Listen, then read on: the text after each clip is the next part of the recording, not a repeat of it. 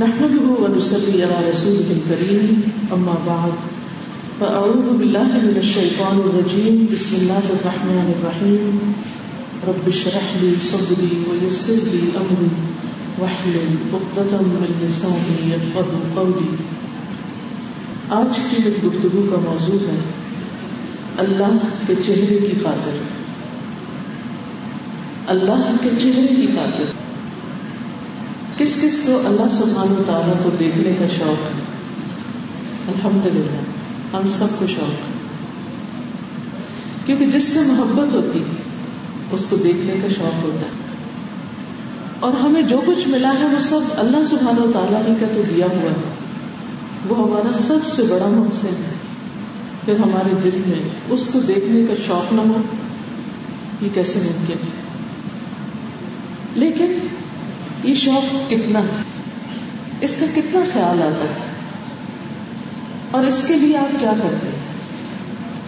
کیا سوچتے ہیں؟ کیا کوشش کرتے ہیں؟ اللہ سبحانہ و تعالیٰ کو دیکھنا کسی بھی اور چیز کو دیکھنے سے بالکل مختلف ہے۔ اور سب لوگ اللہ سبحانہ و تعالیٰ کو دیکھ بھی نہیں سکیں۔ گے اللہ تعالیٰ سب کو اپنا نہیں دکھائیں گے۔ خوش قسمت لوگ ہوں گے جو اس کو دیکھ پائیں گے۔ اگر واقعی ہم اس کو دیکھنا چاہتے ہیں، تو پھر ہمیں یہ معلوم بھی ہونا چاہیے کہ اس کے چہرے کی صفات کیا ہے اس نے اپنے چہرے کے بارے میں ہمیں کیا بتایا حدیث میں آتا ہے رسول اللہ صلی اللہ علیہ وسلم نے کھڑے ہو کر ہم سے پانچ باتیں کہی۔ نمبر ایک، اللہ تعالیٰ سوتا نہیں۔ اور نہ ہی سونا اس کی شان ہے۔ آیت کرسی میں بھی آتا ہے نا، لا تأخذه سنة ولا نوم۔ دوسری بات، اللہ تعالیٰ میزان اعمال کو جھکاتا اور بلند کرتا ہے۔ یعنی ہمارا اعمال نامہ جو ہے، جس میں تولا جائے گا میزان، اس کو جھکاتا بھی ہے، اٹھاتا بھی ہے۔ نمبر تین، اس کی طرف رات کا عمل دن کے عمل سے پہلے اور دن کا عمل رات کے عمل سے پہلے بلند کیا جاتا ہے۔ یعنی آج سارے دن میں جو کچھ ہم نے کیا ہے، وہ رات سے پہلے اللہ تعالیٰ کے سامنے چلا جائے گا۔ بلند کے لیے پیش کیا جاتا ہے۔ اور جو کچھ ہم رات کو کرتے ہیں، وہ صبح کے آنے سے پہلے پیش کر دیا جائے گا۔ کبھی ہم نے سوچا کہ ہم اپنے دن اور رات میں کیا کرتے ہیں؟ اور خاص طور پر رات کی تنہائیوں میں کیا کرتے ہیں؟ اپنے موبائلس کے ساتھ کیا کرتے ہیں؟ اسکرین پر کیا دیکھتے ہیں؟ اور کسی بھی وقت جب کوئی اور نہیں ہوتا تو ہم کیا کرتے ہیں اس وقت؟ امی نہیں دیکھ رہے، شوہر نہیں دیکھ رہے، بہن بھائی نہیں دیکھ رہے، تو اس وقت ہم کیا کر رہے ہوتے ہیں؟ تنہائی میں، خلوت میں۔ کیا اس وقت ہمیں یہ یقین ہوتا ہے کہ ہمارا رب ہمیں دیکھ رہا ہے؟ اس لیے ہم اس سے بھی زیادہ اچھے کام کریں جو ہم لوگوں کے سامنے کرتے ہیں۔ لوگوں کو دکھانے کے لیے کرتے ہیں، لوگوں کو خوش کرنے کے لیے کرتے ہیں۔ کیونکہ ہمارے اعمال اللہ تعالیٰ کے سامنے پیش کیے جاتے ہیں۔ جب ہم پرچہ دیتے ہیں دنیا میں کوئی، تو پرچہ دینے کے بعد ہماری کیفیت کیا ہوتی؟ ہے جب ہم پرچہ اپنا ہینڈ اوور کر رہے ہوتے ہیں ایگزامینر کو، تو اس وقت ہماری کیفیت کیا ہوتی؟ کیا صبح اور شام ہمارے دل کی کیفیت کچھ ایسی ہوتی کہ آج کے دن میں نے کیا کیا؟ اپنے وقت کو کیسے استعمال کیا؟ میرا دن کیسا گزرا؟ کیا واقعی میرا دن ایسا ہے؟ میری زندگی ایسی ہے کہ وہ اللہ رب العزت کی بارگاہ میں پیش کی جائے اور وہ اس کو دیکھ کر خوش ہو جائے کیا ہم دن میں کوئی ایسا کام کرنے کی کوشش کرتے ہیں جو خالصتاً اللہ کی خاطر ہو اور اس سے مقصود کسی اور انسان کی خوشی نہ ہو؟ کام کر رہے ہو تو دل میں بس یہی خیال ہے کہ جس کے لیے کر رہے ہیں، وہ دیکھ رہا ہے، وہ مجھ سے راضی ہو جائے، وہ مجھ سے خوش ہو جائے۔ کیونکہ دنیا تو کبھی ہم سے خوش ہو بھی نہیں سکتی، جس کو ہم ہر وقت خوش کرنے کی کوشش میں لگے رہتے ہیں۔ اور جو بات نبی صلی اللہ علیہ وسلم نے اس وقت فرمائی وہ کیا تھی؟ اور اس کا حجاب نور ہے۔ یعنی اللہ تعالیٰ کے چہرے کا حجاب نور ہے۔ پانچویں بات، اگر وہ اسے کھول دے یعنی اگر اپنا حجاب ہٹا دے، تو اس کے چہرے کی شعائیں جہاں تک اس کی نگاہیں پہنچتی ہیں، مخلوق کو جلا دے۔ تو اللہ سبحانہ و تعالیٰ کو مخلوق میں سے کوئی بھی دیکھ نہیں سکتا۔ دنیا میں تو کوئی نہیں دیکھ سکتا۔ ہاں قیامت کے دن دیکھیں گے۔ جب انسان کی دیکھنے کی قوت اور صلاحیت اتنی بڑھا دی جائے گی کہ وہ دیکھ پائے۔ اور پھر جنت میں تو خاص طور پر جنتیوں کا انعام یہ ہوگا کہ وہ اللہ سبحانہ و تعالیٰ کے دیدار سے، اللہ کے چہرے کو دیکھنے سے جتنے خوش ہوں گے، اتنی خوشی جنت کی کسی اور نعمت کو پا کر نہیں ہوگی۔ سب سے بڑی خوشی کی بات ہوگی۔ قرآن مجید میں آپ نے پڑھا ہوگا کہ علیہ السلام نے بھی اپنے رب کو دیکھنے کی خواہش کی تھی اور وہ شوق ان کا اس وقت اور بڑھ گیا تھا جب انہوں نے اللہ سبحانہ و تعالیٰ کی آواز سنی۔ اللہ تعالیٰ کا کلام خود سنا۔ ولما جاء موسى لميقاتنا وكلمه ربه قال رب أرني أنظر إليك۔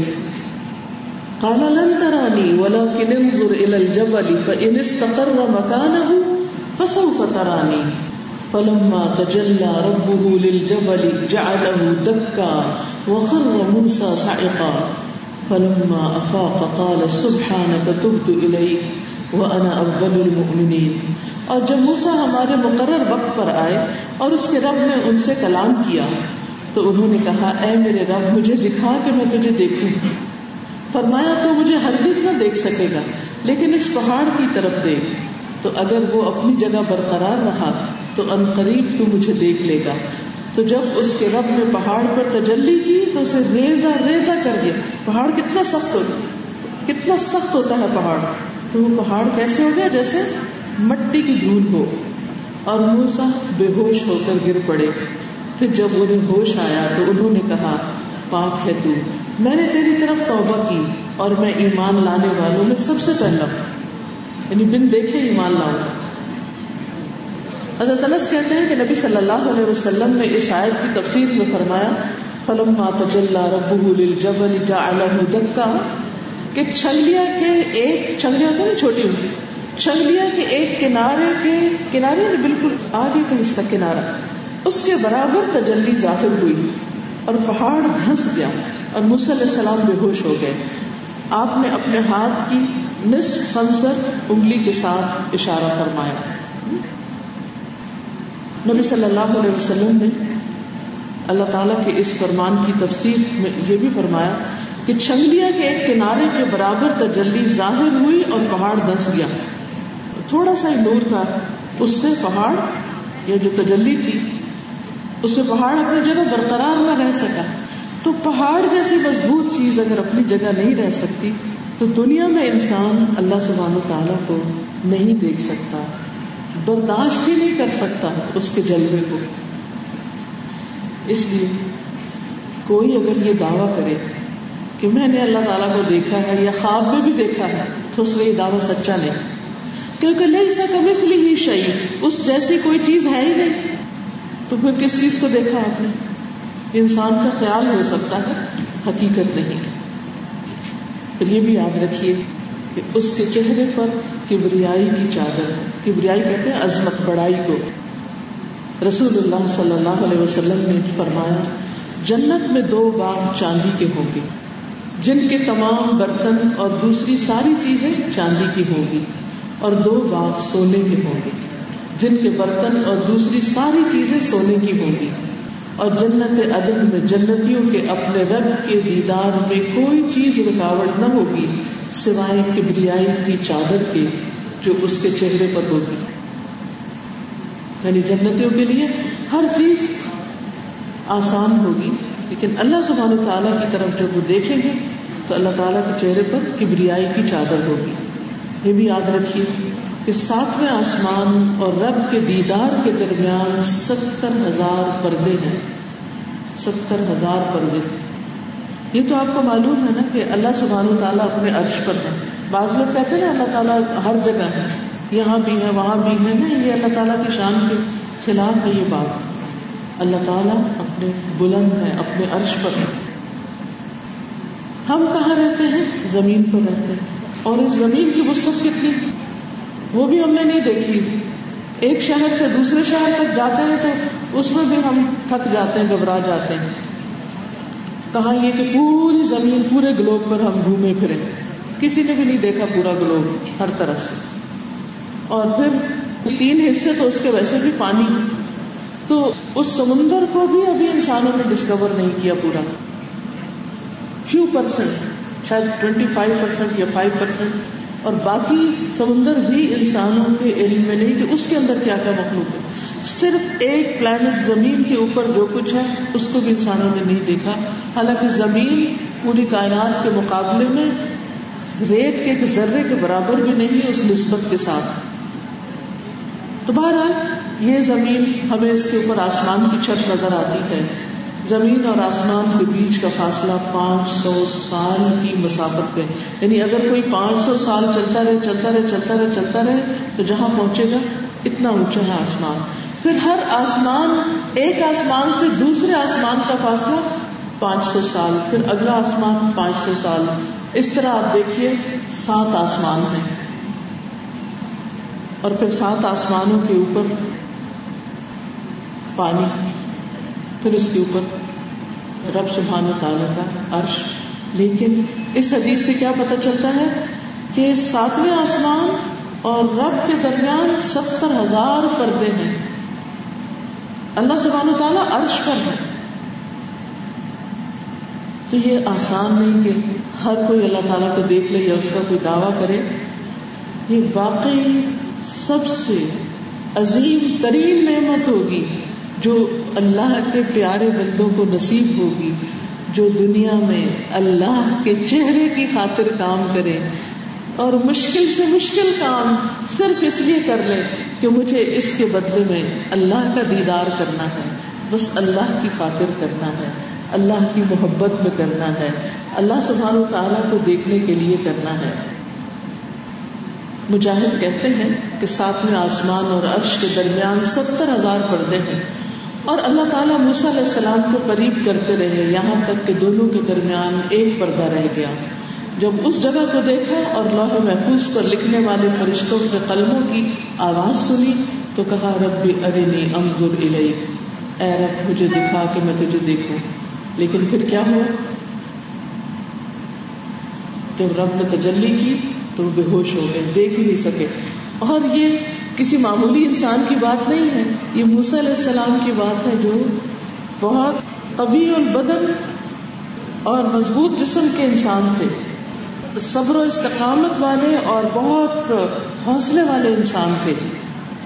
بنی اسرائیل کے ساتھ ان کا واسطہ تھا اور وہ ان کی باتوں کو سہتے تھے۔ بہرحال، اللہ سبحانہ و تعالیٰ کا دیدار کسی پیغمبر نے بھی نہیں کیا۔ پھر یہ بھی یاد رکھیے کہ اللہ سبحانہ و تعالیٰ مسکراتے بھی ہیں۔ اللہ تعالیٰ ہنستے بھی ہیں۔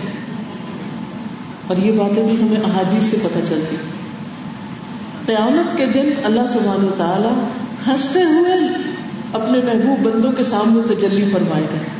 یعنی جب اللہ تعالیٰ اپنے بندوں کو دیکھیں گے تو اللہ تعالیٰ ہنس رہے ہوں گے۔ لیکن یہ ہنسنا کسی انسان کا ہنسنا نہیں ہے۔ تو صرف سمجھانے کے لیے بات کی گئی۔ جب ہم کسی کو ہنستا ہوا دیکھتے ہیں تو ہم خوش ہو جاتے ہیں۔ تو مطلب یہی ہے کہ اللہ کے بندوں کو اللہ تعالیٰ خوش کر دے گا۔ سوچیے جب کوئی انسان ہماری طرف خوش ہو کے دیکھتا ہے، وہ ہمارے ماں باپ ہی ہوں، بہن بھائی ہوں، دوست ہوں، استاد ہو کوئی بھی ہو جب خوش ہو کے کوئی ہماری طرف دیکھتا ہے تو وہ کتنی خوشی ہوتی اگر انسانوں کی خوشی سے ہم خوش ہوتے ہیں، تو اللہ رب العزت کی خوشی سے کتنی خوشی ہوگی، اس کا ہم اندازہ ہی نہیں کر سکتے۔ سارے غم دور ہو جائیں گے، ساری تھکاوٹیں، اور دنیا میں پیش آنے والے ساری تکلیفیں، اور غم، اور دکھ، اور ڈپریشن اور طرح طرح کی تکلیف دہ باتیں لوگوں کی۔ اللہ کے راستے میں آنے والی مشکلات، لوگوں کا کریٹیسم کیا کچھ؟ لیکن ان سب چیزوں کو انسان بھول جائے گا۔ اور جب اللہ تعالیٰ کو دیکھے گا تو کہے گا، کچھ مجھ پہ تکلیف آئی نہیں اللہ کے راستے۔ یہ بہت چھوٹی چیزیں لگیں گی۔ آج ہمیں کسی کو معاف کرنا، اللہ کی خاطر کسی سے درگزر کرنا اللہ کی خاطر کسی کی مدد کرنا مشکل لگتا ہے۔ اللہ کی خاطر رات کے وقت نماز پڑھنا، اٹھ کے اپنی نیند توڑنا مشکل لگتا ہے۔ لیکن یہ مشکل کچھ مشکل نہیں، جب انسان کو اس کا سلا ملے گا۔ جب انسان کو اس کا اجر ملے گا۔ یاد رکھیے، اللہ سبحانہ تعالیٰ کے چہرے سے عظیم چیز کوئی نہیں۔ ایک دعا میں آتا ہے، اعوذ بوجہ اللہ العظیم الذي ليس شيء اعظم منه میں اللہ کے عظیم چہرے کی پناہ مانتا ہوں، جس سے عظیم اور کوئی چیز نہیں یعنی سب سے عظیم چیز ہے وہ۔ اسی طرح ایک اور دعا ہے، جو درد کے وقت پڑھی جاتی ہے۔ اس دعا کو بھی معمولی نہ سمجھے کہیں پر بھی درد ہو کہیں کٹ لگ جائے، کچھ ہو جائے کہیں جوڑ میں درد ہے، جسم میں درد ہے، سر میں درد ہے، فوراً ہاتھ رکھے، پہلا کام جو کریں کسی ڈاکٹر کے آنے سے پہلے، کسی دوائی لینے سے پہلے، کچھ بھی، کوئی اور سوچ آنے سے پہلے، جہاں بھی ہے، فوراً ہاتھ رکھ دیں۔ بسم اللہ بسم اللہ بسم اللہ۔ اور پھر پڑھیں۔ اعوذ بعزت اللہ و قدرتی ہی من شر ما اجد و احاذر اعوذ باللہ و قدرتی ہی من شر ما اجد و احاذر اور ایک روایت میں تھا اعوذ بوجہ اللہ و قدرتی ہی من شر ما اجد و احاذر. جب انسان اتنی بڑی چیز کی پناہ لے لیتا ہے، تو پھر اس کے بعد کوئی تکلیف تکلیف کیسے رہ سکتی؟ دکھ دکھ کیسے رہ سکتا؟ لیکن اس وقت انسان سوچ کے پڑے کہ میں کیا مانگ رہا ہوں، کیا چاہ رہا ہوں۔ پھر اسی طرح اعوذ بوجہ اللہ العظیم الذی لیس شیء اعظم منه وبکلمات اللہ التامات من شر ما خلق وذرأ وبرأ، ومن شر ما ينزل من السماء وما يعرج فيها، ومن شر طوارق الليل والنهار. پھر یہ بھی یاد رکھیے، ہر چیز کو پناہ ہے، سوائے اللہ کی ذات کے، اللہ کے چہرے کے. کل شیء ہالک الا وجہ لہ الحکم و الیہ ترجعون، اس کی ذات کے بغیر ہر چیز ہلاک ہونے والی ہے۔ حکم اسی کا چلتا ہے اور تم سب اسی کی طرف لوٹائے جانے والے ہو۔ کل من علیہا فان ویبقى وجه ربك ذو الجلال والاکرام۔ کل من علیہا فان اس زمین پر موجود ہر چیز پناہ ہونے والی ہے اور تیرے رب کا چہرہ باقی رہے گا۔ جو بڑی شان اور عزت والا ہے۔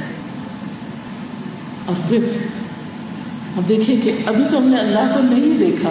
اور اس کی عبادت کرتے ہیں اور اس کے آگے کھڑے ہوتے ہیں۔ جب نماز میں کھڑے ہوتے ہیں، خاص طور پر ہاتھ باندھ کر، تو ہم کسی سے بات نہیں کرتے، کسی اور کی طرف دیکھتے نہیں۔ سوچئے کہ اگر ہم اللہ کو دیکھ لیں، تو ہماری عبادت کی خوبصورتی کتنی زیادہ بڑھ جائے۔ اسی لیے جو بن دیکھے رحمان سے ڈرتا ہے اس کے لیے بہت بڑے اجر کی بشارت ہے اور بخشش کی بشارت ہے۔ حدیث میں آتا ہے، ابو برادہ رضی اللہ عنہ کہتے ہیں کہ رسول اللہ صلی اللہ علیہ وسلم نے فرمایا، اللہ کے کچھ فرشتے ایسے ہیں جو راستوں میں پھرتے رہتے ہیں، گلیوں بازاروں میں گھومتے رہتے ہیں اور اللہ کا ذکر کرنے والوں کو تلاش کرتے ہیں۔ پھر جہاں وہ کچھ ایسے لوگوں کو پا لیتے ہیں جو اللہ کا ذکر کر رہے ہوتے ہیں تو ایک دوسرے کو آواز دیتے ہیں کہ آؤ ہمارا مطلب حاصل ہو گیا۔ پھر وہ آسمان دنیا تک اپنے پروں سے ان پر امڑتے ہیں، اوپر سے اوپر چڑھتے جاتے ہیں۔ پھر مکمل ہونے پر یعنی وہ مجلس جب مکمل ہوتی، ختم ہوتی ہے، اپنے رب کی طرف چلے جاتے ہیں۔ پھر ان کا رب ان سے پوچھتا ہے۔ حالانکہ وہ اپنے بندوں سے متعلق خوب جانتا ہے۔ وہ خود بھی جانتا ہے خود دیکھ رہا ہے۔ اور اس کا وعدہ ہے پر قرونی الکر کو تم مجھے یاد کرو، میں تمہیں یاد کروں گا۔ جب انسان اکیلے یاد کرتا اللہ تعالیٰ اکیلے اس کو یاد کرتے جب کسی مجلس میں یاد کرتے تو اس سے بہتر مجلس میں اللہ تعالیٰ یاد کرتے لیکن اللہ کے وہ فرشتے جو ذکر کی مجلس کے بعد اللہ تعالیٰ کے پاس پہنچتے ہیں، ان کی زبانی ایسے بندوں کا ذکر سننا اللہ تعالیٰ کو پسند ہے۔ اللہ تعالیٰ ان سے پوچھتے ہیں، میرے بندے کیا کہتے تھے؟ وہ جواب دیتے تھے، وہ تیری تصویر پڑھتے تھے، تیری کبریائی بیان کرتے تھے، تیری ہم کرتے تھے، تیری بزرگی بیان کرتے تھے۔ پھر اللہ تعالیٰ پوچھتے ہیں، کیا انہوں نے مجھے دیکھا ہے؟ وہ جواب دیتے ہیں، نہیں بلّہ انہوں نے تجھے نہیں دیکھا۔ اس پر اللہ تعالیٰ فرماتا ہے، پھر ان کا اس وقت کیا حال ہوتا جب وہ مجھے دیکھ لیتے؟ وہ جواب دیتے ہیں، اگر وہ تیرا دیدار کر لیتے تو تیری عبادت اور بھی زیادہ کرتے یعنی اگر دیکھ لیتے تو اور زیادہ پھر عبادت کرتے تیری بزرگی سب سے زیادہ بیان کرتے اور تیری تصویر سب سے زیادہ کرتے لیکن احسان کے درجے کی عبادت تو ایسے ہی ہوتی ہے کہ انسان جب اللہ کے سامنے کھڑے ہو تو واقعی ایسے کھڑے ہو کہ جیسے وہ اس کو دیکھ رہا ہے۔ اور اگر یہ کیفیت نہ ہو تو یہ ضرور یاد رہے کہ اللہ اس کو دیکھ رہا ہے۔ اللہ تعالیٰ اس کو دیکھتے اور اللہ تو ہر وقت دیکھتے ہیں ہم اس کی نظروں سے اوجل نہیں ہیں۔ اور پھر خاص طور پر جب نماز میں کھڑے ہوں، تو یہ تصور کریں کہ ہمارا چہرہ اللہ کے چہرے کے سامنے ہے۔ اس سے انشاءاللہ آپ کی نماز میں بہت امپروو ہوگی۔ جس نماز میں یہ یاد رہ گیا، اس نماز کی کیفیت بدل جائے گی۔ ترمزی کی روایت ہے، بے شک اللہ نے تمہیں نماز کا حکم دیا۔ لہذا جب تم نماز پڑھو تو کسی اور کی جانب توجہ نہ کرو، کسی اور چیز کو نہ دیکھو، کیونکہ اللہ اپنے نماز پڑھنے والے بندے کی طرف متوجہ ہوتا ہے۔ جب تک وہ نماز پڑھتے ہوئے ادھر ادھر توجہ نہیں کرتا، تو اللہ تعالیٰ بندے کی طرف متوجہ ہوتا ہے، جب تک بندہ اس کی طرف متوجہ ہوتا ہے۔ اور عربی کے الفاظ جو ہیں وہ اتنے خوبصورت ہیں اس حدیث کے۔ فَإِنَّ اللَّهَ يَنصِبُ وَجْهَهُ لِوَجْهِ عَبْدِهِ۔ ان اللہ بے شک اللہ تعالیٰ یم سے وہ نصب کر دیتا وجہ ہوں اپنے چہرے کو لوجہ ہی اس بندے کے چہرے کی طرف۔ بھرپور توجہ دیتے ہیں اس کی طرف۔ کیا نمازوں میں ہم نے کبھی سوچا کہ ہم کس کے آگے کھڑے ہیں؟ شیطان ہمارا دشمن ہر لمحہ ہمیں بلوا دیتا ہے کہ ہم اللہ رب العزت کے سامنے کھڑے اگر واقعی ہمیں یہ احساس ہو جائے تو ہماری نمازوں کی کوالٹی کتنی اچھی ہو جائے اکثر لوگ مجھ سے سوال کرتے ہیں کہ نماز میں خوشبو خزو کیسے آئے؟ ایک ہی جواب۔ اپنے آپ کو یہ یقین دہانی کرائیں کہ اللہ کے سامنے کریں۔ جتنا اس بات کا احساس گہرا ہوگا کہ آپ اللہ کے سامنے ہیں، اتنی ہی نماز اچھی ہو جائے گی۔ جب ہمیں یہ بھول جاتا ہے نا کہ ہم اللہ کے سامنے کھڑے تو ہمیں پھر یہ بھی بھول جاتا ہے کہ ہم پڑھ کیا رہے ہیں۔ تو کتنی رکاتے پڑے یہ بھی بھول جاتا ہے ہم ہاں، دیکھیے، ہم بعض اوقات انسانوں کی توجہ حاصل کرنے کے لیے کہ مطلب بچہ ہوتا نا کہ ماں ماں میری طرف دیکھے، متوجہ ہو۔ مجھے سب سے زیادہ محبت دے، مجھے امپورٹینس دے۔ تو بعض الٹی سیدھی حرکتیں شروع کرتے ہیں۔ اور کچھ بچے تو بہت ہی اٹینشن سیکر ہوتے ہیں۔ لیکن ہماری یہ اٹینشن حاصل کرنے کی جو خواہش ہے، صرف بندوں سے۔ ہم کب چاہتے ہیں اور کتنا چاہتے ہیں کہ ہم اللہ سبحان و تعالیٰ کی طرف اتنے متوجہ ہوں کہ اللہ تعالیٰ ہماری طرف بھی بھرپور طریقے سے متوجہ ہو جائے پھر آپ دیکھیے کہ جو لوگ اپنے رب کو دیکھیں گے، ان کے چہرے بہت تر و تازہ ہوں گے۔ قیامت کے دن۔ وجوہ یوم اذن ناظرہ الى ربها ناظرہ کچھ چہرے اس دن تر و تازہ ہوں گے، خوش ہوں گے فریش ہوں گے۔ کس لیے؟ الا ربها ناظرہ اپنے رب کی طرف دیکھ رہے ہوں گے۔ نہ صرف یہ کہ انسان کے لیے ایک بہت بڑی خوشی کی بات ہے، بلکہ یہ خوشی صرف اس کے دل تک نہیں رہے گی، یہ خوشی اس کے چہرے سے بھی آرام ہوگی۔ بالکل ایسے ہی ہوتا ہے نا کہ دنیا میں بھی جب آپ کسی ایسی چیز کو دیکھتے ہیں جس کو دیکھ کے آپ خوش ہو رہے ہیں، تو آپ کے چہرے سے وہ خوشی ٹپکنے لگتی۔ عام لوگوں کا تو پتہ ہی کیا حال ہے کہ نبی صلی اللہ علیہ وسلم کے بارے میں یہ آتا ہے کہ جب آپ خوش ہوتے تھے، تو آپ کا چہرہ چودہویں رات کے چاند کی طرح چمکنے لگتا تھا۔ اتنا خوبصورت ہو جاتا تھا۔ کیونکہ خوشی سے ایک معمولی شکل و صورت کا انسان بھی بڑا خوبصورت لگنے لگتا ہے۔ اور انتہائی خوبصورت انسان بھی جب منہ بنا کے بات کرتا ہے، مسکراتا نہیں ہے وڈن فیس کے ساتھ لوگوں سے معاملہ کرتا ہے۔ جیسے لکڑی کا کوئی بت ہو، تو وہ دوسروں کو بھی تکلیف دیتا ہے اور وہ انسان خود بھی بدنما لگنے لگتا ہے۔ انسان کا حسن اس کی مسکراہٹ ہے۔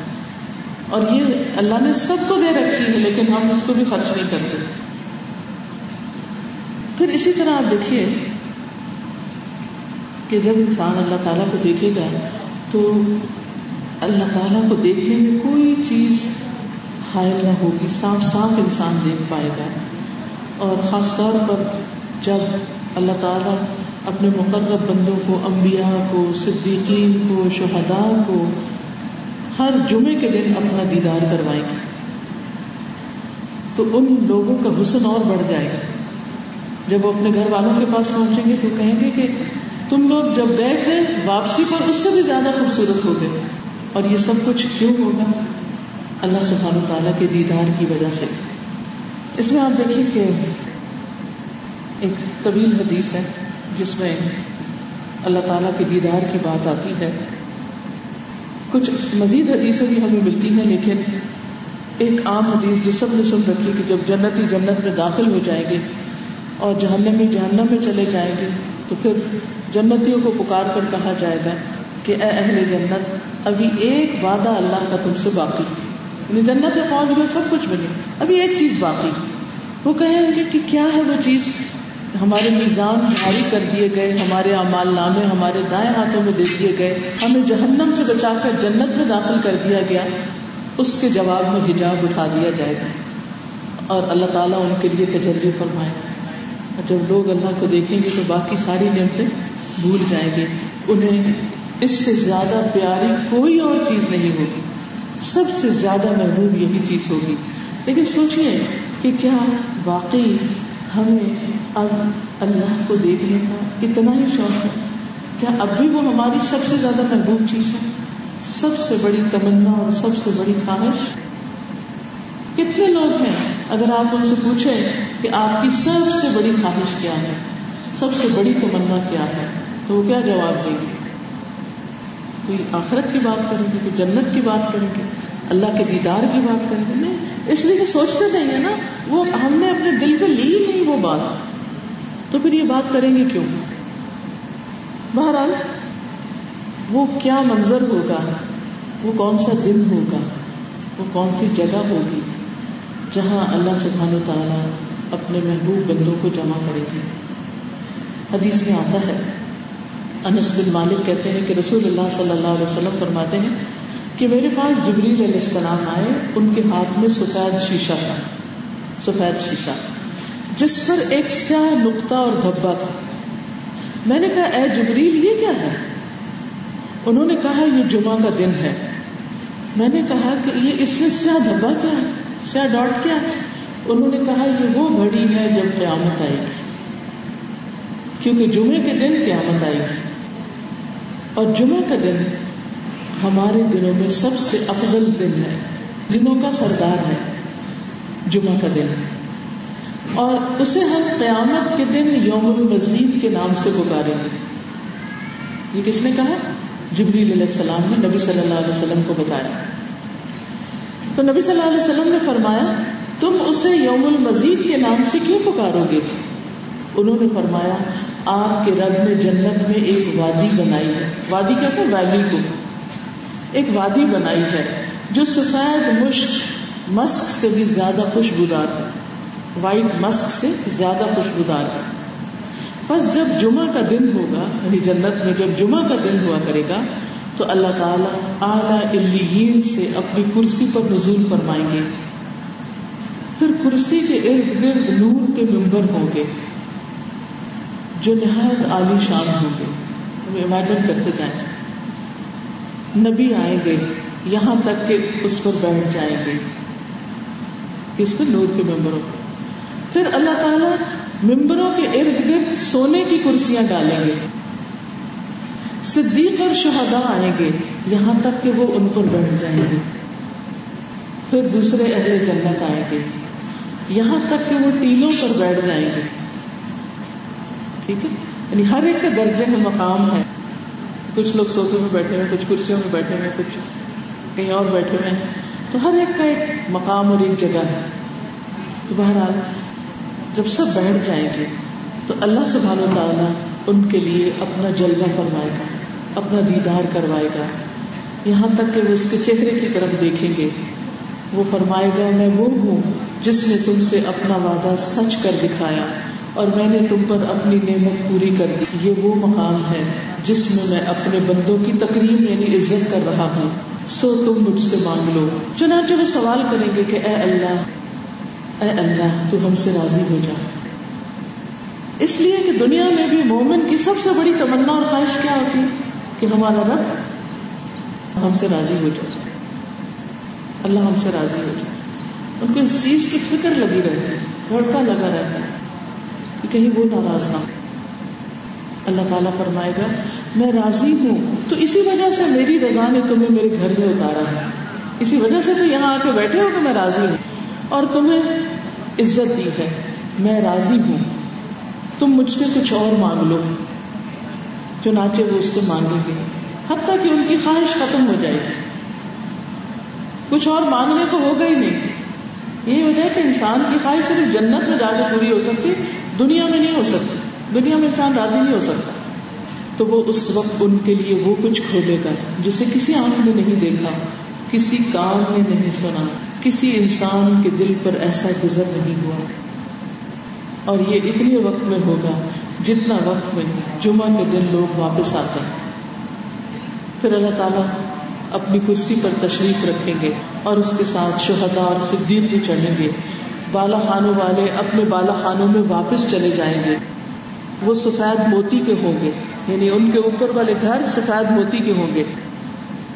جن میں کوئی دراڑ اور کوئی ایب نہیں ہوگا۔ اب سوچئے کہ ون پیس ہاؤس جس میں کوئی پیچ نہیں، کوئی جوڑ نہیں، کوئی دراڑ نہیں، کوئی کٹ نہیں، کچھ نہیں۔ اور نبی صلی اللہ علیہ وسلم نے بھی بتایا کہ جو اونچے درجے والے لوگ ہوں گے، ان کا گھر ایسے نظر آئے گا جیسے تمہیں زمین سے وہ مارننگ اسٹار نظر آتا ہے۔ طلوع فجر سے پہلے اور غروب آفتاب کے بعد جب غروب کے وقت ہوتا ہے نا خاص ستارہ چاند کے آس پاس نظر آتا ہے۔ اسی طرح ان لوگوں کے گھر جو اوپر کے درجات والے ہوں گے وہ دور چمکتے موتی کی طرح ہوں گے، چمکتے ستارے کی طرح۔ تو ایسے لوگوں کے گھر کیسے ہوں گے؟ موتی جیسے۔ اور اس کے اندر کوئی دراڑ نہیں۔ ایک اور حدیث سے پتہ چلتا ہے خولدار موتی یعنی اندر سے خالی ہوگا لیکن اوپر سے اتنا چمکدار ہوگا۔ یا پھر سرخ یاقوت کے گھر ہوں گے، یا سب زبرجد کے گھر ہوں گے۔ ان میں سے ہی اس کے بالا خانے اور کمرے اور دروازے ہوں گے۔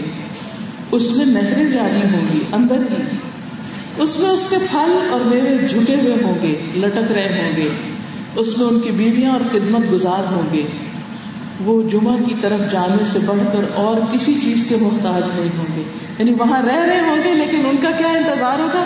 جمعہ کا دن آئے اور ہم اللہ تعالی کے دیدار کے لیے جائیں، اس مجلس میں جائیں۔ عظیم الشان مجلس میں، جس کا ذکر قرآن مجید کی صورت القمر میں بھی آتا ہے۔ ان المتقین فی جنات و نہر، فی مقعد صدق عند ملیک مقتدر۔ ان المتقین بے شک متقی لوگ فی جنات باغوں میں ہوں گے و نہر اور نہروں میں۔ فی مقعد صدق، سچی عزت کی جگہ پر، سچائی کے مقام پر۔ اس عظیم الشان اقتدار والے بادشاہ کے پاس، وہاں ان کو بیٹھنے کا موقع ملے گا۔ اس مجلس میں شریک ہوں گے۔ یہ کوئی معمولی مقام ہے؟ اب سوچیے اس مقام تک پہنچنے کے لیے کیا کرنا ہوگا؟ اس گھر کو پانے کے لیے، اس دیدار کو پانے کے لیے کیا نمازیں نہ پڑھ کر وہاں پہنچ سکتے؟ کیا مسجد نہ جا کر وہاں پہنچ سکتے؟ جماعت کے بغیر نماز پڑھ کے وہاں جا سکتے ہیں؟ کیا سود خوری کر کے وہاں جا سکتے ہیں؟ رشوت لے دے کر وہاں پہنچ سکتے ہیں؟ حرام کمائی کے ذریعے کم ناپ تول کے وہاں پہنچ سکتے ہیں؟ قرآن مجید میں آتا ہے، ویل للمطففین، ہلاکت ہے ان کے لیے جو ناپ تول میں کمی کرتے ہیں۔ اور تطفیف کہتے ہیں حقیق سی چیز، یہ نہیں کہ کوئی بہت بڑی کمی، تھوڑی تھوڑی، چھوٹی چھوٹی۔ مثلاً آپ کی کتاب چھپواتے ہیں اور آپ کہتے ہیں کہ اس میں ایٹی گرام کا پیپر لگا دیا۔ وہ ایٹی گرام کا پیپر لگانے کے لیے اس سے گھٹیا پیپر لگاتے ہیں۔ اور بتاتے ہی کہ یہ پاکستانی ایٹی گرام اور فلانا چائنی جلی باتوں سے راضی کر کے، گھٹیا چیز دے کے کلائنٹ کو راضی کر دی اور بعض بات، کپڑا بننے میں دھاگا فرق کر دیتے دکھانے کی چیز اور ہوتی ہے، بنانے کی اور ہوتی ہے۔ کیا اس طریقے سے دھوکہ دے کر اس مقام تک پہنچا جا سکتا ہے؟ کیا اللہ کی نافرمانی کر کے اس جگہ پہنچ سکتے ہیں؟ سوچیے ہم سب کو سوچنے کی ضرورت ہے۔ جھوٹ بول کے وہاں پہنچ سکتے دھوکہ دے کے وہاں پہنچ سکتے ہیں۔ دوسروں کی عزتوں سے کھیل کے وہاں پہنچ سکتے غیبت چگلی کر کے وہاں پہنچ سکتے وہاں پہنچنے کے لیے ہر اس چیز کو چھوڑ دینا ہوگا جو اللہ کو پسند نہیں۔ وہ معمولی مقام نہیں۔ آج دنیا میں اگر کوئی ہمیں کہے کہ چلو آپ کا نام سلیکٹ ہو گیا ہے، آپ پرائم منسٹر آف پاکستان سے چل کے ملے یا پریزیڈنٹ سے چل کے ملے مسئلہ یا آپ کو وائٹ ہاؤس میں انویٹیشن ہے، وہاں چلے آپ ہر ایک کو بتاتے پھریں گے۔ مجھے انویٹیشن آیا وہاں سے۔ اور اگر وہاں پہنچ جائیں تو خوشی کا کیا ٹھکانا ہوگا۔ یہ تو دنیا ہے حقیر۔ جس کی اگر کوئی وقت ہوتی تو اللہ سبحانہ تعالیٰ کسی کافر اور مشرق کو مچھر کے پر کے برابر بھی یہ دنیا نہ دیتا۔ لیکن چونکہ اس کی کوئی ویلو نہیں، اس لیے اس نے دنیا دے رکھی ہے بہت سو کو۔ ان کو بھی دے رکھی ہے جو اس کو نہیں مانتے۔ ان کو بھی دے رکھی ہے جو اس کی نافرمانیاں کرتے ہیں۔ اور ان کو بھی دی ہے جو اس کی فرما برداری کرتے ہیں۔ ہم سب کو اپنے لیے دیکھنا ہم کیا کرنا ہے؟ سوچیے کیا زکات نہ دے کے ہم وہاں پہنچ سکتے ہیں؟ روزے نہ رکھ کے وہاں پہنچ سکتے ہیں؟ کوئی بھی غلط کام سوچ لیجیے حجاب نہ کر کے وہاں پہنچ سکتے ہیں۔ وہاں پہنچنے کے لیے ضروری ہے بیسک ریکوائرمنٹ ہے کہ اللہ کو راضی کر کے پہنچے، اللہ کی پسند کے کام کر کے پہنچے۔ جس کام کے لیے اللہ نے دنیا میں بھیجا، وہ کر کے پہنچے۔ بہرحال، وہاں پر انہیں عزت بخشی جائے گی۔ مزید کرامتیں حاصل کریں گے۔ اس میں مزید اللہ تبارک و تعالیٰ کا دیدار حاصل کریں گے۔ اسی لیے اس دن کو یوم المزید کہا جائے گا۔ یعنی ہر جمعہ پہلے سے زیادہ خوبصورت، پہلے سے زیادہ خوبصورت۔ ہمیشہ ہمیشہ کی زندگی اور وہ حسن بڑھتا چلا جائے گا، بڑھتا چلا جائے گا۔ جیسے جہنمیوں کی سزا بڑھتی چلی جائے گی۔ فلن نزید چکھو، ہم تمہیں عذاب کے علاوہ کسی چیز میں زیادتی نہیں کریں گے، اضافہ نہیں کریں گے۔ عذاب بڑھے گا۔ اسی طرح جنتیوں کے جنت کا حسن بڑھتا چلا جائے گا۔ اسی لیے تو کوئی جنت میں بور ہی نہیں ہوگا۔ لا یبغون انہا ہے والا وہاں سے کوئی ہٹنا ہی نہیں چاہے گا ٹلنا ہی نہیں چاہے گا، کہیں جانا ہی نہیں چاہے گا۔ لوگ کہتے ہیں اچھا ہمیشہ رہنا گا پھر بور نہیں ہو جائے۔ جنت کے ایک ایک خوشے کے اندر، ایک پھل کے اندر، ایک ایک چیز کے اندر ستر ہزار قسم کے کھانے ہوں گے اور ہر کھانے کا رنگ فرق ہوگا۔ اتنی ورائٹی یعنی ہمیشہ جیتے جیتے نئی سے نئی نعمتیں استعمال کرتے جائیں گے اور آپ کا دل نہیں بھرے گا۔ دل بھرے گا ہی نہیں۔ آپ دیکھیے دنیا میں مثلا جس دل میں امنگیں ہوتی ہیں، ابھی مجھے یہ بھی کرنا ہے یہ بھی کرنا ہے یہ بھی کرنا ہے یہ بھی کرنا ہے اور ایسا انسان کتنی انرجی کے ساتھ بھاگ رہا ہوتا ہے بھاگ رہا ہوتا ہے، یہ بھی کر، وہ بھی کر، یہ نیکی بھی ہو جائے، وہ نیکی بھی ہو جائے اور ایسے میں اچانک اس کی موت آ جائے تو اس کا حال کیا ہوگا؟ کہ ابھی تو مجھے بہت کچھ کرنا تھا۔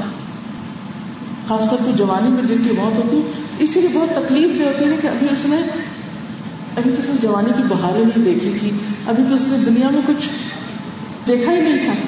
ابھی تو شادی بھی نہیں ہوئی تھی، ابھی تو بچے بھی نہیں ہوتے ابھی تو یہ بھی نہیں ہوا، ابھی تو یہ بھی نہیں ہوا۔ اور چلا گیا۔ تو آخرت ہے نا، اس کے لیے تیاری کرے نا۔ تو وہ نعمتیں کم ہونا تو دور کی بات، ان میں اضافہ ہوتا چلا جائے۔ گا اور یوم المزید کو خاص طور پر مزید نعمتیں انسان کو ملے گی۔ لیکن اللہ کے چہرے کو پانے کے لیے، دیکھنے کے لیے، اس دیدار کے لیے، اس مقام کے لیے کچھ کرنے کی ضرورت ہے۔ سب سے پہلا کام، اپنا چہرہ اپنا آپ اللہ کے سپرد کر دیں۔ اللہ کے آگے جھک جائیں۔ نماز کے لیے بلا ہوا ہے، جھک جائیں۔ کسی دکھی کی پکار آئے، اللہ کی خاطر چل پڑے۔ نیکی کا کوئی موقع آئے، جھک جائیں۔ ابراہیم علیہ السلام نے کیا کہا؟ ربه اسلم۔ قال، اسلمت لرب العالمین. اور اسلام ہے بھی اسی چیز کا نام. نبی صلی اللہ علیہ وسلم نے فرمایا، مسلم احمد کی روایت ہے، الاسلام ان تسلم وجهك لله اسلام یہ ہے کہ تم اپنے چہرے کو اللہ کے سپرد کر دو. کہ اللہ میرا سب کچھ آپ کے لیے انی وجہت وجہی للذی فطر السماوات والارض حنیفا وما انا من المشرکین. بے شک میں نے اپنا چہرہ اس کی طرف متوجہ کر لیا جس نے آسمانوں اور زمین کو پیدا کیا۔ اور یکسو ہو کر یعنی ایک اللہ کی طرف یکسو ہو کر، اور میں مشرقوں میں سے نہیں ہوں۔ ہمیں اپنا دل، اپنا چہرہ اپنی نکاح اپنا سب کچھ اللہ کی مرضی کے تابع کرنا ہوگا۔ ومن احسن دینا ومن احسن دینا ممن اسلم وجهه لله وهو محسن واتبع ملة ابراہیم حنیفا واتخذ اللہ ابراہیم خلیلا اور اس شخص سے بہتر دین کس کا ہو سکتا ہے؟ جس نے اللہ کے سامنے اپنا سر تسلیم خم کر دیا ہو اپنا چہرہ اللہ کے آگے چکا دیا ہو یعنی اپنے آپ کو اللہ کی مرضی کے تابع کر دیا ہو، اور وہ احسان کرنے والا بھی ہو، اور یکسو ہونے والے ابراہیم علیہ السلام کے طریقے کی پیروی کر رہا ہو۔ اور وہ ابراہیم جسے اللہ نے اپنا مخلص دوست بنا لیا۔ یعنی جب کوئی اللہ کے لیے جھکتا ہے، تو پھر وہی ابراہیم علیہ السلام کے طریقے پر ہوتا ہے۔ حقیقت یہ ہے کہ جو شخص اپنا آپ اللہ کے حوالے کر دیتا ہے، پھر اس کے لیے کوئی خوف اور غم نہیں رہتا۔ بلا من اسلم وجہ محسن فلاح فله اجره عند ربه ولا خوف عليهم ولا هم يحزنون کیوں نہیں؟ جس نے اپنا چہرہ اللہ کے تابع کر لیا اور وہ نیکی کرنے والا ہو، تو اس کے لیے اس کا اجر اس کے رب کے پاس ہے۔ نہ ان پر کوئی خوف ہے اور نہ وہ غمگین ہوں گے۔ کوئی غم بھی نہیں آئے گا ان کو۔ دنیا میں بھی جو شخص اللہ پہ توکل کر لیتا ہے، بھروسہ کر لیتا ہے، اپنے معاملات اللہ کے سپرد کر دیتا ہے، اللہ سے مدد مانگتا ہے۔ ہر چھوٹی بڑی تکلیف میں اللہ ہی کی طرف رخ کرتا ہے، اس سے محبت کرتا ہے۔ اپنے دل کو اللہ کے لیے خالص کر لیتا ہے۔ اللہ کی طرف متوجہ ہوتا ہے، ابواب بن جاتا ہے، منیب بن جاتا ہے۔ تو پھر اللہ تعالیٰ اس کے سارے ہم و غم دور کر دیتا ہے۔ اس کی ساری فکروں کا ذمہ لے لیتا ہے۔ اس کے کام آسان کر دیتا ہے۔ اور اگر انسان اللہ کو بلا کر دنیا کے پیچھے بھاگتا ہے، دنیا کے طرف اپنا چہرہ رکھتا ہے، تو پھر اللہ تعالیٰ اس کو دنیا کے حوالے کر دیتا ہے۔ جو چاہے اس کے ساتھ جیسا سلوک کرے۔ اور اللہ اس کو دنیا میں ہی تھکا دیتا ہے۔ اور اتنا تھکنے کے باوجود فخر کا خوف اس سے نہیں جاتا، اس کی دو آنکھوں کے سامنے کر دیتا ہے کہ وہ ہر وقت محتاجی کا شکار رہتا ہے۔ پھر آپ دیکھیے کہ جو اپنے چہرے کو اللہ کے حوالے کر دیتا ہے، وہ مضبوط کڑا تھام لیتا ہے۔ اس کو ایسا سہارا مل جاتا ہے جو کبھی ختم ٹوٹنے والا ہی نہیں۔ وَمَن يُسْلِمْ وَجْهَهُ إِلَى اللَّهِ وَهُوَ مُحْسِنٌ فَقَدْ اسْتَمْسَكَ بِالْعُرْوَةِ الْوِثْقَى لَا انْفِصَامَ لَهَا۔ اور جو شخص اپنا چہرہ اللہ کے سپرد کر دے اور وہ محسن ہو، تو یقیناً اس نے مضبوط کڑے کو اچھی طرح پکڑ لیا اور سب کاموں کا انجام تو اللہ ہی کی طرف ہے۔ اور اس کا مطلب کیا ہے؟ اس کا مطلب یہ ہے کہ انسان ہر چیز اللہ کی خاطر کرے۔ ہر حال میں انسان کا دل اللہ کی طرف متوجہ رہے۔ خوشی ہو تب بھی اس کا شکر ادا کرتا رہے۔ اللہ، تو نے ادا کی۔ کوئی نیکی کی توفیق ہو تو بھی اللہ کا شکر ادا کر اللہ، تیری رحمت سے ہی مجھے موقع ملا کرنے کا۔ تیری ہی عنایت ہے، تیری رحمت ہے۔ اسی طرح کوئی غم ہو تو بھی اللہ کی طرف بنا لے، اللہ کی طرف جائے۔ اللہ کی طرف متوجہ رہے۔ نماز میں بھی اللہ کی طرف متوجہ، اور باقی حالات میں بھی اللہ کی طرف متوجہ۔ مشکل میں پڑے، کوئی تکلیف آ جائے، کسی پریشانی میں مبتلا ہو جائے، تو اللہ ہی کو پکارے۔ دوسرا کرنے کا کام، اللہ کے دیدار کے لیے پہلا کرنے کا کام کیا تھا؟ اپنا آپ اللہ کے حوالے کر دینا، اپنا چہرہ اللہ کی طرف متوجہ کر دینا۔ دوسرا کرنے کا کام، ایسے لوگ جو اللہ کا چہرہ چاہتے ہیں، ان سے جڑ کے رہنا۔ ان سے دوستی رکھنا، ان سے محبت کرنا۔ ان سے تعلق رکھنا، ان کے بیچ اٹھنا، بیٹھنا۔ جو اللہ کا چہرہ چاہتے ہیں جو اللہ کی رضا کے لیے کام کرتے ہیں۔ اور یہ ہدایت نبی صلی اللہ علیہ وسلم کو کی گئی۔ وصبر نفسك مع الذين يدعون ربهم بالغداة والعشي۔ يريدون وجهه ولا تعد عيناك عنهم۔ تريد زينة الحياة الدنيا ولا تطع من أغفلنا قلبه عن ذكرنا واتبع هواه وكان أمره فرطا اور آپ اپنے آپ کو ان لوگوں کے ساتھ روک کر رکھیں جو اپنے رب کو پہلے اور پچھلے پہر پکارتے ہیں یعنی ان کے ساتھ رہیں۔ اس کا چہرہ چاہتے ہیں اور تیری آنکھیں ان سے آگے نہ بڑھیں۔ تو دنیا کی زندگی چاہتا ہے۔ اور اس شخص کا کہنا مت مان جس کے دل کو ہم نے اپنی یاد سے قابل کر دیا، جو اللہ کو بھولا ہوا۔ تو دنیا کی باتیں باتیں باتیں ہر وقت۔ اور وہ اپنی خواہش کے پیچھے چل رہا۔ اور اس کا کام ہمیشہ حد سے بڑھا ہوا۔ اعتدال نہیں اس کی زندگی میں۔ نبی صلی اللہ علیہ وسلم کو یہ بھی کہا گیا کہ ایسے لوگوں کو اپنے سے دور نہ کیجیے۔ باقی انبیاء کو بھی یہ تلقین کی گئی۔ اور ان لوگوں کو کہ جو صبح شام اپنے رب کو پکارتے ہیں، دعائیں کرتے ہیں، ذکر کرتے ہیں۔ یریدون وجہ اللہ کا چہرہ چاہتے ہیں، اس کی محبت میں جیتے ہیں۔ ان کو اپنے سے دور نہ کیجیے۔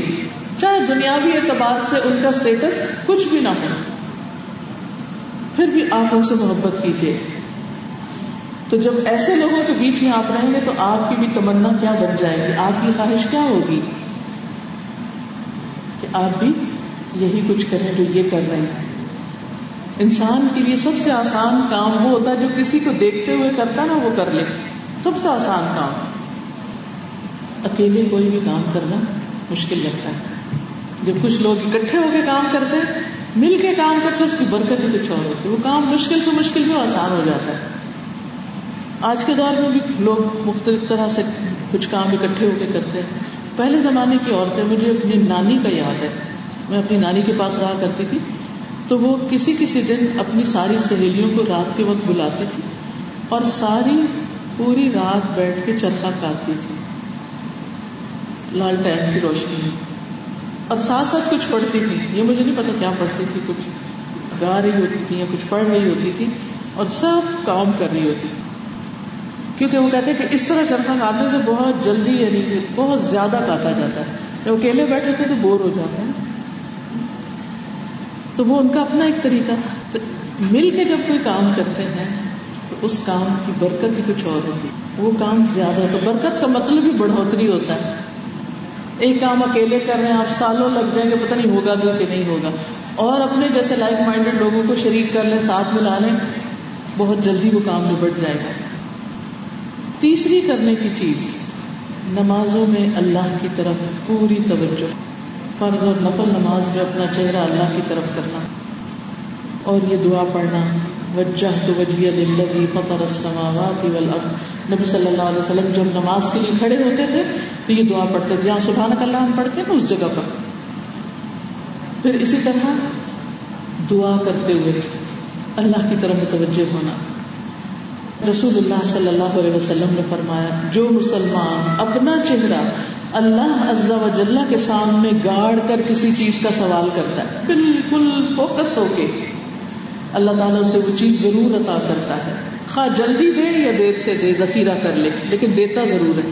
کیونکہ اللہ تعالیٰ غافل دل کی دعا نہیں سنتا۔ تو اگر آپ چاہتے ہیں کہ اللہ کے چہرے کو دیکھ سکیں تو پھر دنیا میں دعائیں مانگے اس کے لیے، پوری توجہ کے ساتھ۔ پھر قربانی، وہ بھی اللہ کی خاطر۔ اس وقت بھی ہم یہی دعا پڑھتے ہیں، انی وجہ تو وجہ اللہ اللہ فطر السماوات والارض. پھر سوتے وقت اپنا چہرہ اللہ کے سپرد کرنا۔ اللہ اسلم تو نفسی الہی نبی صلی اللہ علیہ وسلم اپنی داہنی کروٹ لیٹ کر یہ دعا پڑھتے تھے۔ اللہ اسلم تو وجہ الہی اللہ میں نے اپنا چہرہ تیرے حوالے کر دیا، تیرے سپرد کر دیا۔ وفوت امری الیہ اپنا معاملہ تیرے سپرد کر دیا۔ یاد رکھیے، ہر روز سوتے وقت کوئی فکر، خیال، غم، پریشانی، دکھ، کوئی چیز جو آپ کو بودر کر رہی ہے اور سونے نہیں دے رہی، اس کو ذہن میں لائیں، ڈیلی یہ وظیفہ کریں یعنی یہ طریقہ اختیار کریں۔ اور سکون سے دعا مانگے اللہ میں نے اپنا چہرہ تیرے حوالے کیا۔ وقت امری میں نے اپنا یہ معاملہ، یہ جو مجھے چیز پریشان کری یہ بھی تیرے حوالے کیا تو اس کو درست کر۔ جب انسان سب کچھ اللہ کا شکر کر دیتا تو اس کا بوجھ ہلکا ہو جاتا ہے۔ وہ الجا ظاہری الہی رغبتم و رحبتم الیک لا ملجا ولا منجا منک الا الیک آمنت بکتابک الذی انزلت و نبیک الذی ارسلت سب کو یہ دعا زبانی یاد ہونی چاہیے، بہت ہی خوبصورت دعا زبانی آتی ہوگی نا تو سب نیند کی حالت میں بھی پڑھ کے سوئیں گے آپ۔ ورنہ بھول جائیں گے۔ دو طریقے اور بھی ہیں یہ دعائیں پڑھنے کے۔ ایک ہے، چھوٹی سی کتاب لگا کی چھپی ہوئی ہے، سونے جاگنے کے ازکار اس میں ساری دعائیں ہیں۔ بیڈ سائڈ ٹیبل کے اندر یہ کہیں رکھ لیں، پاس ہی کسی بھی قریب کی شیلف پہ سوتے وقت اس کو پڑھنا شروع کرتے، پڑھتے پڑھتے نیند میں آنے لگے گی اور ساری دعائیں بھی ہو جائیں گی۔ دوسرا، جتنے بھی آئی فون اور اینڈرائڈ وغیرہ ہیں، اس میں اپلیکیشن ڈال دیں سونے جاگنے کے آدھار تو سوتے وقت پڑھ کے پھر سو جائیں۔ کچھ دن پڑھتے رہیں گے تو زبانی بھی یاد ہو جائے پھر اسی طرح اللہ کے چہرے کی پناہ مانگا کرے مختلف مشکل حالات میں، اور خاص طور پر آخرت کے عذاب سے بچنے کے لیے۔ اعوذ بوجہ اعوذ بوجہ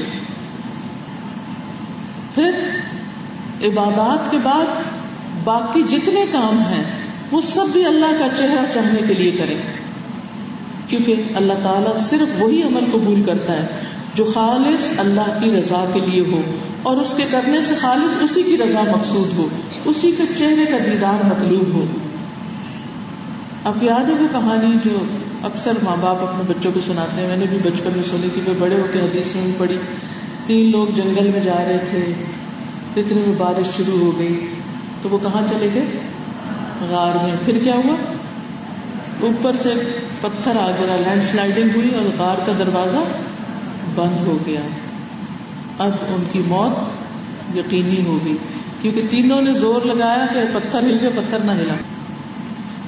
اب ان کے دل میں خیال آیا کہ اللہ سے دعا کرتے ہیں نیک عمل کے وسیلے سے۔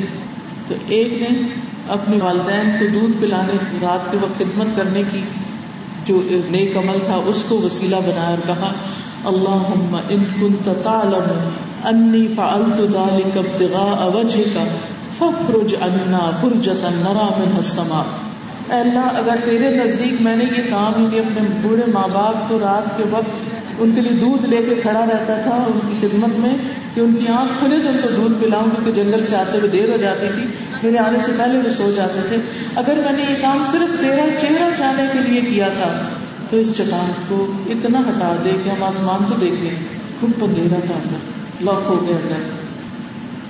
دوسرے شخص نے اپنے ایک اور عمل کا وسیلہ بنایا۔ اور وہ کیا تھا کہ مجھے اپنی چچا کی لڑکی سے محبت تھی اور پھر اس کو میں نے برے کام کے لیے بلایا۔ جب وہ قریب آئی تو رونے لگی کہ لگی، اللہ کا تقوی اختیار کرو۔ تو میں نے اس کو چھوڑ دیا۔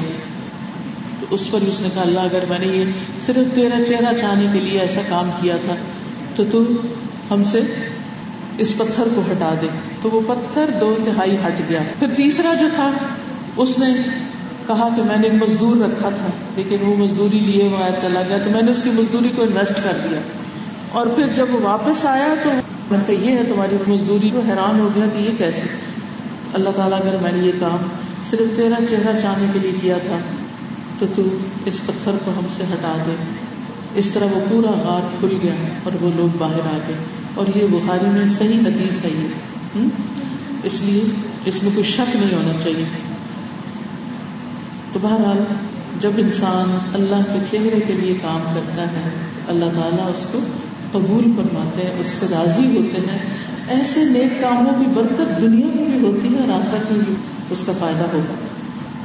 پھر اسی طرح صورت اللیل میں آتا ہے الذي يؤتي ماله يتزكى وما لاحد عنده من نعمه تجزى الا ابتغاء وجه ربه الاعلى ولسوف يرضى جو اپنا مال اس لیے دیتا ہے کہ پاک ہو جائے۔ حالانکہ اس کے ہاں کسی کا کوئی احسان نہیں کہ اس کا بدلہ دیا جائے۔ مگر وہ تو صرف اپنے رب کا چہرہ چاہنے کے لیے دیتا ہے جو سب سے بلند ہے اور یقیناً ان قریب و راضی ہو جائے گا۔ یعنی جو اللہ کی رضا کے لیے اللہ کی محبت میں مال خرچ کرے گا، اللہ بھی اس سے راضی ہو جائے گا۔ اور پھر جو شخص ایسا کرتا ہے اللہ تعالیٰ اس کو دنیا میں بھی بلندی عطا کرتا ہے، اس کے نیک کاموں میں برکت دیتا ہے، اس کے گناہ جھڑتے رہتے ہیں۔ اور جو شخص اللہ کے چہرے کی خاطر ایک دن روزہ رکھتا ہے اور اسی پر اس کا اختتام ہوتا ہے کہ وہ جنت میں داخل ہوگا، تو نماز بھی اللہ کے چہرے کے لیے، زکوٰۃ بھی اللہ کے چہرے کے لیے، حج بھی اللہ کے لیے اور روزہ بھی اللہ کے لیے۔ اللہ تعالیٰ فرماتے ہیں، اور جو کوئی سودی قرض تم اس لیے دیتے ہو کہ لوگوں کے مالوں میں بڑھ جائے، وہ اللہ کے یہاں نہیں بڑھتا۔ اور جو کچھ تم زکوٰۃ سے دیتے ہو اور اللہ کے چہرے کا ارادہ کرتے ہو، تو وہ لوگ کئی گنا بڑھا دیتے ہیں۔ لیکن آپ دیکھیے، ہم یہ سارے کام کرتے رہتے ہیں، لیکن کبھی ہمارے اندر یہ خواہش کمی ہوتی کہ ہم اللہ کا چہرہ دیکھیں۔ تو اس نیت کو، اس خیال کو تازہ کرتے رہنے کی ضرورت ہے تاکہ نیک کام ہمارے لیے آسان ہو جائے۔ پھر اسی طرح، وَيُطْعِمُونَ الطَّعَامَ عَلَى حُبِّهِ مِسْكِينًا وَيَتِيمًا وَأَسِيرًا۔ وہ لوگ کھانے کی محبت کے باوجود مسکین، یتیم، قیدی کو کھانا کھلا دیتے ہیں۔ خود کھانا چاہتے ہیں لیکن پھر بھی اوروں کو کھلا دیتے ہیں۔ اور کہتے ہیں انما نطعمکم لوجه اللہ۔ ہم تمہیں اللہ کے چہرے کی خاطر کھلا رہے ہیں۔ لا نريد منکم جزاء ولا شکورا۔ ہم تم سے نہ کوئی جزا چاہتے ہیں اور نہ شکریہ چاہتے ہیں۔ تو انسان جو کچھ دے، صرف اللہ کی خاطر دے۔ چاہے مال خرچ کرے، چاہے زکوٰۃ دے، چاہے عام صدقات کرے، چاہے کسی غلام کو آزاد کرے۔ اسی طرح علم بھی اللہ کی خاطر حاصل کرے۔ جو کچھ آپ سیکھ رہے ہیں دین کے علم میں سے، اس کے پیچھے بھی نیت یہی ہونی چاہیے کہ میں اللہ کا دیدار کر سکوں۔ حدیث میں آتا ہے، من تعلم علما مما يبتغى به وجه الله عز وجل لا يتعلمه الا ليصيب به اردا من الدنيا لم يجد عرف الجنه يوم القيامه يعني یعنی ريحها وہ علم جو اللہ کا چہرہ چاہنے کے لیے حاصل کیا جاتا ہے، جس نے اسے دنیا کا مال متا حاصل کرنے کے لیے سیکھا، قیامت کے دن جنت کی خوشبو بھی نہ پائے۔ یعنی دین کے علم سیکھنے کا اصل مقصد کیا ہونا چاہیے؟ کہ اللہ ہم سے خوش ہو جائے، راضی ہو جائے۔ کیونکہ اس کو سیکھ کے پھر ہم عمل کریں گے نا، اور اللہ تعالیٰ کو خوش کریں گے۔ اسی طرح قرآن کو بھی اللہ کی خاطر پڑھنا چاہیے۔ حدیث میں آتا ہے، مسند احمد کی روایت ہے اقرا القرآن وقت بھی وجہ اللہ۔ یعنی قرآن پڑھو اور اس کے ذریعے اللہ کی رضا چاہو۔ اللہ کا چہرہ چاہو۔ اسی کی خاطر اس کا ذکر کرنا۔ پھر اللہ کا چہرہ چاہنے کے لیے مسجد بنانا، مسجد کی تعمیر کرنا، ہجرت کرنا، جہاد کرنا، نظر ماننا۔ نظر وہی معتبر ہے جس میں اللہ کا چہرہ چاہا گیا ہو۔ پھر صبر کرنا۔ یعنی ایک تو یہ کہ اچھے اچھے کام کرنا اس دیدار کو پانے کے لیے اور دوسرا کیا ہے؟ اس کی وجہ سے انسان تکلیف دہ چیزوں سے بچنے کی کوشش کرے، یا صبر کرے، یا ناگوار چیزوں کو برداشت کر جائے۔ اللہ کا چہرہ چاہنے کے لیے غصہ پینا۔ حدیث میں آتا ہے اللہ کے نزدیک غصے کے اس گھونٹ سے زیادہ افضل گھونٹ کسی بندے نے کبھی نہ پیا ہوگا جو وہ اللہ کا چہرہ چاہنے کے لیے پیتا ہے۔ یعنی جو اپنا غصہ دبا جاتا ہے صرف اللہ کو راضی کرنے کے لیے۔ تو اس سے بہترین کام کوئی نہیں ہو سکتا۔ اسی طرح جو اللہ کے چہرے کی خاطر کسی کو معاف کر دیتا ہے، اللہ تعالیٰ اس کی عزت میں اضافہ فرماتا ہے۔ اللہ اس کا چہرہ پھر روشن کر دے گا اسی طرح اپنی ذمہ داریوں کو بھی انسان اسی خاطر پورا کرے، چاہے بحثیت والدین ہو یا کوئی جاب ہم کر رہے ہوں، یا کوئی بھی کام ہمارے ذمہ ڈالا گیا ہو۔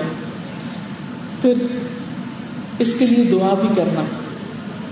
وہ اسلو لذت نظر علاوہ اے اللہ، میں تیرے چہرے کو دیکھنے کی لذت کا سوال کرتا ہوں اور تجھ سے ملاقات کا شوق رکھتا ہوں۔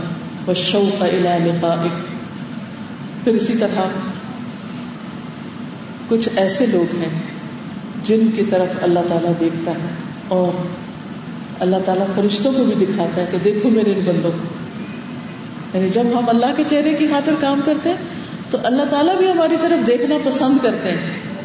قیامت کے دن کچھ لوگ ایسے ہوں گے جن کی طرف اللہ تعالیٰ دیکھنا بھی نہیں چاہے گا۔ دیکھے گا بھی نہیں، ان کو پاک بھی نہیں کرے گا، ان کو معاف بھی نہیں کرے گا، ان سے بات بھی نہیں کرے گا۔ اور کچھ لوگوں کو اللہ تعالیٰ دیکھتے ہیں اور ان سے محبت کرتے ہیں۔ تو وہ کون خوش نصیب ہے جن کی طرف اللہ دیکھتا ہے اور فرشتوں کو بھی دکھاتا ہے؟ ان میں تحجد کے لیے اٹھنے والا۔ اللہ تعالیٰ فرماتے میرے اس بندے کو دیکھو، جس نے اپنے نفس کے ساتھ سخت محنت کی ہے۔ میرا یہ بندہ مجھ سے جو مانگے گا میں اسے دوں گا، اس کو ملے گا۔ پھر نماز کا انتظار کرنے والوں کے لیے اللہ تعالیٰ آسمان کا دروازہ کھول کر دیکھتا ہے۔ پھر دوسروں کو ترجیح دینے والے اپنی ذات پر۔ دوسروں کو کھلا کے خود بھوکا رہنے والے۔ وہ میاں بیوی کا واقعہ آتا ہے نا مشہور کہ جنہوں نے چراغ بجھا کے بچوں کو ایسے بہلا کے چلا دیا، خود بھوکے رہے، مہمان کو کھلا دیا۔ تو اس پر یہ آیت اتری تھی۔ حدیث میں آتا ہے، نبی صلی اللہ علیہ وسلم فرمایا کہ تم دونوں میاں بیوی کے نیک عمل پر اللہ تعالیٰ ہنس پڑا اور اسے پسند کیا۔ تو اللہ تعالیٰ ایسے لوگوں کو دیکھتے ہیں اور دیکھ کر خوش ہوتے ہیں۔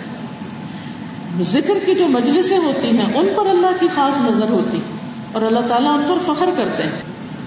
ایک دفعہ نبی صلی اللہ علیہ وسلم صحابہ کے ایک حلقے کی طرف جہاں بیٹھ کر وہ اللہ کو یاد کر رہے تھے، اس کی طرف تشریف لے گئے۔ فرمایا، تم لوگ یہاں کیوں بیٹھے ہو؟ تو انہوں نے قرض کیا، ہم اللہ کا ذکر کرنے کے لیے بیٹھے اور اس بات پر ہم کر رہے ہیں کہ اللہ نے ہمیں اسلام کی ہدایت دی ہے اور اس کے ذریعے ہم پر احسان فرمایا ہے۔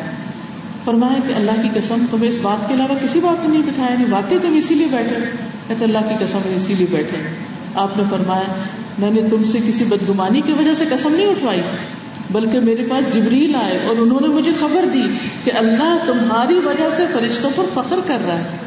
کہ دیکھو، میرے یہ بندے میری خاطر جمع ہو کر میرا ذکر کر رہے ہیں۔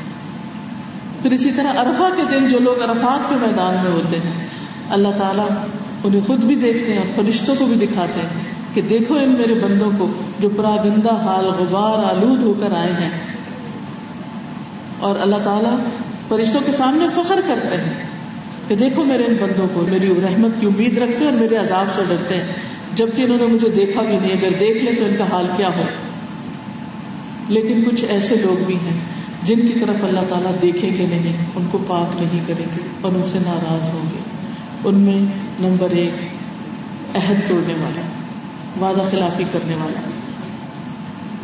صحیح نماز نہ پڑھنے والا۔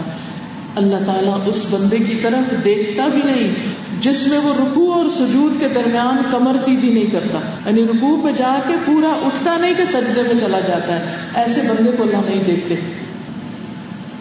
پھر ناشکری بیوی، جو شوہر کی شکر گزار نہ ہو۔